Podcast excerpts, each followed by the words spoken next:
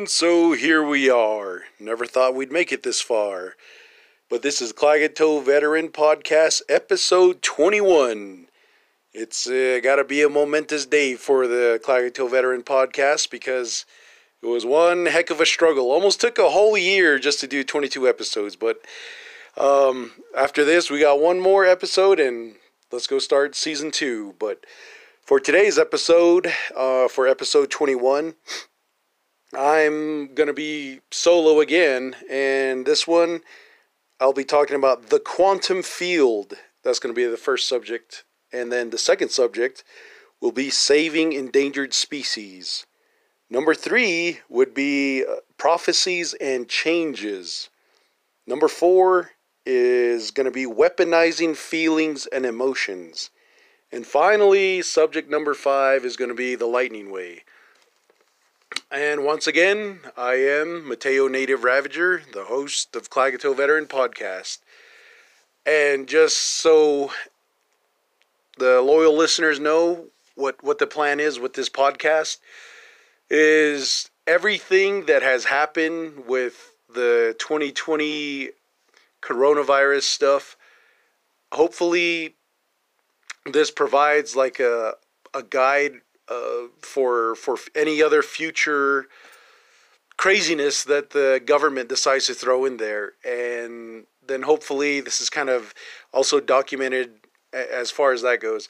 But mostly, I just wanted to use this the next four years of the the next um, presidential United States presidential election to kind of reflect back. Yeah, excuse me, to reflect back on these moments and all these subjects that we're talking about, and kind of like see how it fits into a new schedule, which, um, according to some people who are investors and they watch, uh, like I don't know, like the gold and silver market, the the financial resetting they said has been done oh boy what was like 400 times 400 and something times.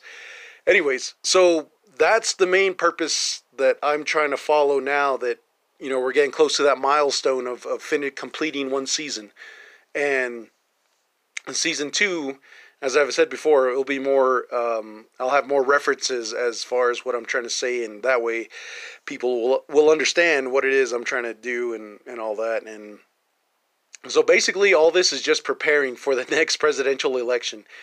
If everything goes fine, then hopefully we we will have at least uh, five seasons completed, and then you know hopefully I could pass the torch over to some other new veteran that can take over the Klagetoh Veteran Podcast, or just go ahead and just say, all right, you know, we're done. This is going to be it. This is going to be the the five seasons.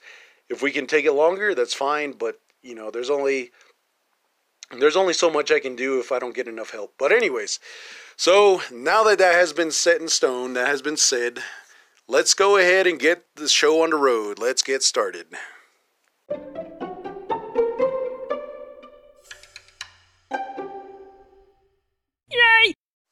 So here we go. Topic number one for episode 21. I will try to keep these around the 15 minute marker. I don't really want to talk too much or too little, but hopefully 15 minutes is just good enough for me since um, I'm going at this alone. But when I have an extra guest, I want them to feel comfortable and that their that their inputs and their insights have been included. So that's why sometimes it takes about 20 minutes or 25 minutes, but Anyways, so what I wanted to talk about was the quantum field and the basically the the energy the planet experiences is, you know, just as powerful as as can be and we have the ability to literally shift the planet. And um, you know, it it kind of seems like it's a new evolutionary process because of last year when the government spread fear, you know, everybody's fear uh, was was so heightened that I believe it did kind of um, shift the planet because of you know the quantum field, what makes um, the Earth alive, what makes it move, and and everything that entails that is why I was thinking that you know it's this, would be a good um, subject to talk about, and it's like a, uh, like I said, a new evolutionary process. Um, you know, human. Mm, let's see. How how was I going to say this? Human behavior has to change. I mean, human behavior does change. That's why all that happens. Um, so I'm not too much of a um, a quantum physics guy, but um, I do know that the um, the science that uh, recognizes the consciousness is creating our life experience through our minds, uh, and when we do that, we like manifest. We we we make up a reality, and since yesterday, yesterday, mostly last year in the past couple of months, there was a collective reality where uh, the collective consciousness of everybody that was um, that was pretty much um, uh, you know afraid of the virus and afraid of getting you know getting getting sick and, and spreading it and like that that was that was collective so i'm talking about that group but the other group that was more about you know this is a hoax and um, you know this is this is just uh, the government doing all that stuff, you know. So I'm not talking about that group. I'm talking about the group that was like afraid. And according to, you know, what I hear off of the news, because I can't really trust these guys anymore, 70% of Americans have gotten vaccinated. So I, I know like most of that isn't like everybody else scared. Some of them, they had to get vaccinated, like Navajo Pedro, in order to get a job. So that's where, you know, the dynamics, the changes have happened. And um, so it's not really so much about um, the fear of, well, I guess it is fear that that's where it's a collective, um, I guess a collective consciousness. That's what I was trying to say. Where everybody's kind of like, you know, as long as one family is afraid, then another is afraid, then a community is afraid, the, the block is afraid, the city's afraid, the village is, you know, all that stuff, the community basically. And um, there's a, a probe that reads outside the, um, the head. And I wrote this down, so this time I won't butcher it. It's called a magnetic syn, uh, enceph, encephalo, ah, magnetic, oh, magneto magneto encephalogram. There we go. Magnetoencephalogram. Excuse me. Um, and that uh, kind of reads like the outside energies of the mind. So that's how these guys, you know, are basing this off of, you know, electroencephalogram. You know, that's another funny word. That's EEG, electroencephalogram, and MEG, MEG, magnetic encephalogram or magneto ah, encephalogram. Anyways, so that probe it reads outside the mind and um and you know they they discovered that our thoughts are not contained in our heads. Our thoughts are broadcast, you know, uh, our brains are tuning forks. So that's what that thing is reading and that's how they're that's why I'm saying, you know, this is this was really interesting to me when I when I discovered or when I learned about this and um, you know that quantum magnetic field, ah, quantum magnetic field, has um, you know these these properties, these auras that you know, it, if you had the, well, I wish we could all see it. I wish we could all you know experience what what it is these uh, scientists are doing, but uh, basically what what they're trying to say is since the world runs on an electric magnetic field we all use our brains to alter and change the way things are happening. And that kind of i think that's what these um, elder medicine men they were trying to teach us that but they did not have you know the science or the the high class terminology to explain it so that's why through songs prayers and stories they you know did their best to interpret that's the way i'm understanding this now and so they were already so far ahead of what we know now that, you know, they. I wish they were around to kind of see what it what was their vision that they saw. Like, oh yeah, this is exactly what I was talking about. You know, this is the uh, the the energy field basically, and some people would say the Force, which is you know pretty cool. Uh, you know, Star Wars geek over here, but at the same time, they turned it into the Matrix, which also blows my mind because I'm a Matrix geek over here too. So I, I, like all that, you know, and you know, questioning reality and stuff like that, and so on and so forth. So we do know that um, the Earth has uh, like ley lines, and there's grids all around the Earth, and wherever you'd find like temples and those things called obelisks, where it's just like one big piece of uh, stone that's got like all these carvings in there and that's where I was saying a few um, in the earlier episodes that the um, those were also like tuning forks. They were also like antennas. So there's no way that we humans nowadays, with all the advancements we got, with all the fancy little cell phones, there's no way we could create that, all that stuff, and create our own little palace and dedicate it to some, you know, some entity, some that you know nobody really knows about, and or gods as some people would see it, and um, you know we're just not that advanced. But somehow back in the day, our you know our ancestors they were they were pretty smart. They knew all that, just like Chaco Canyon. What Navo Pedro was talking about, how they um, they had everything uh, set up in all four directions. But anyways, um, so what I'm I guess what I'm trying to also say is um, the more people share a common thought, the more power the vibrations is given. And the power of the vibration determines the unfoldment of life on this planet and how many people are sharing this belief system.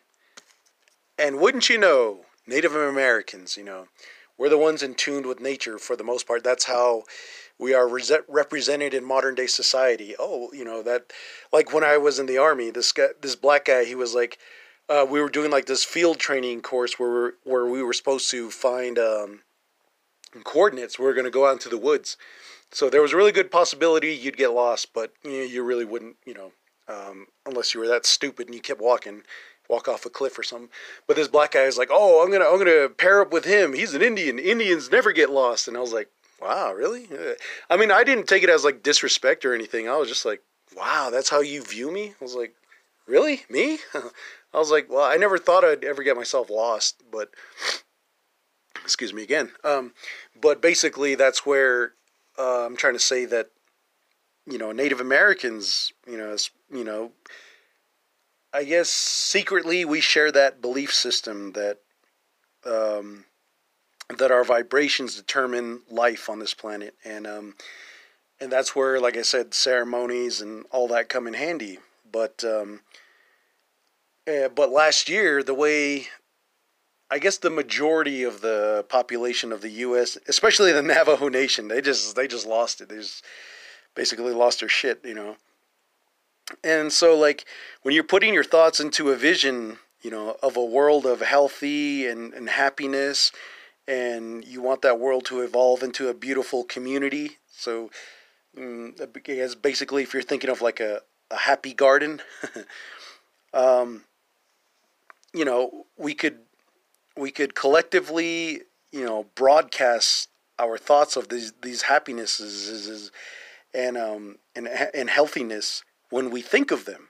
So, if we if we could do that again, you know, that'd be awesome. The um, the the number of individuals that have that thought um, will, you know will pretty much be able to to make a change in our evolution and like as i've already said you know our our our heads have gotten a little bit bigger our eyeballs have gotten a little bit bigger our body structure is a little bit it, it's changed to the point where i've always wondered this question and this is a pretty good topic for maybe season two is um, who is more healthier?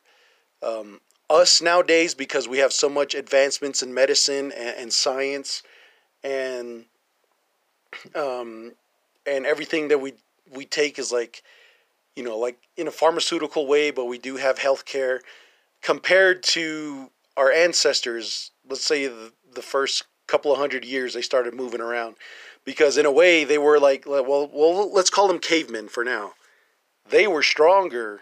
Uh, apparent, you know, ob- that's obvious, man. Like I've said before, I'd probably get my ass kicked if I went up to against one of our caveman ancestors and, excuse me, and then thinking that just because I'm bigger than them, I could whoop their ass. But uh, you know, I'd probably get the the shock and surprise of my life if they could pick me up and throw me around and stuff like that. And I'd be like, whoa, damn. And um, but those guys, they relied on a diet full of like real natural herbs and uh, like protein. You know, they pretty much ate raw flesh until whoever brought in, you know, uh, fire and you know changed the course of that. But that that's a like I said, that season two might seem pretty good. I'll, I'll try to write those down so I don't forget. But so for the most part, what I'm trying to say is that um, that's that's our mental evolution. We're we're changing things, and the reason why I say that is because you look at the negativity of last year. You know, everybody was living in fear. They were scared. Um, I picked up hitchhikers, like I said, because I wanted to show people that, and I wanted to document and have proof that I did do this, not because I was trying to be right and not because I was, you know, just a dumbass and just taking risks with, with my life, but I just wanted to show that, you know, we can't always be afraid of everything. And that's what the point of Klagetoh Paranormal Cryptoids on Facebook, you know, that, that page I created, that's what that's about. It's like, how much fear can you take? I mean, you know, you're going to be scared of everything? Because if you are, you're never going to evolve. You will do like, I'm thinking you would do like a backwards evolution where you would always be scared and you know when children are born you know they when they as they grow up they look up to the parents and everybody knows this you know and if they don't have parents they got really got no one but they will find a figure that will that they will inspire to or they will kind of like um, you know take lessons off of that person and just kind of you know find out who discover who they are as they get older you know? And that's why i was um, looking at you know I'm trying to use kids as an example uh, that they um, that they are if they're if they are being I don't want to say trained but if they're being shown this by the parents to always be scared where where are they going to evolve to they you know they might not even evolve at all they might just start backing down and be scared or they might get scared so much that they become violent and then they have like outbursts now, I don't know how true that is. I'm not a psychologist, but these are just the things I think of. And, you know, and hopefully whoever's listening to this podcast will provide an answer, you know. And, but, anyways, so your thinking isn't just a, a byproduct of what's going on, your thinking is an active agent um, engaging in change on this planet. So, everything we're doing has a reason so I guess what I'm trying to say is um, we must have new thoughts of fear from the COVID virus, and because it's distorting who we are, and it's basically it created a bigger problem uh, with the fear and you know it, the times that we're living in. Why are we so freaking afraid? You know, it's it's basically times to change that, but. Um, the thoughts of healthy um, of health and, and harmony and love and all that we need to you know create a better world by having better thoughts and if, if we if we manifest if we make up the fear um, health happiness and love that, that that we're that this world was pretty much built on by our ancestors it you know it's just going to be um, it's just going to be demonstrating that we're not as strong as we are as you know as we try to pretend that we are or that we try to be. Um, but when we if we all start thinking positive basically is what i'm trying to say um, it will i you know it will actually change the electromagnetic field of the earth which basically has given shape to our reality here and that's why we have our ceremonies, and that's why I say balance and harmony, because how could a medicine man talk about physical reality? How could he talk about the matrix? How could he talk about the force? Those are so simplified, but you also got to remember the filmmakers who did that. And Who, you know, that's a lot of writing, a lot of research, maybe a lot of self-reflecting. That's why it works out so good. But anyways, um, it, it goes into a lot of research. So It's basically scientifically reality that we need to take our time to focus on our thoughts. And like I said, health, harmony, compassion, gratitude, and basically a beautiful garden. And collectively, you know, we will make those gardens a reality. And so that's pretty much the whole point of why I do what I do. And hopefully it will change, you know, the course of um, everyone's fear. And if it does, awesome. Okay, so that's the electromagnetic field. I went over two more minutes than I actually wanted to, but you know, that's cool. All right, now to, ah, excuse me, now it's time to jump into our second subject.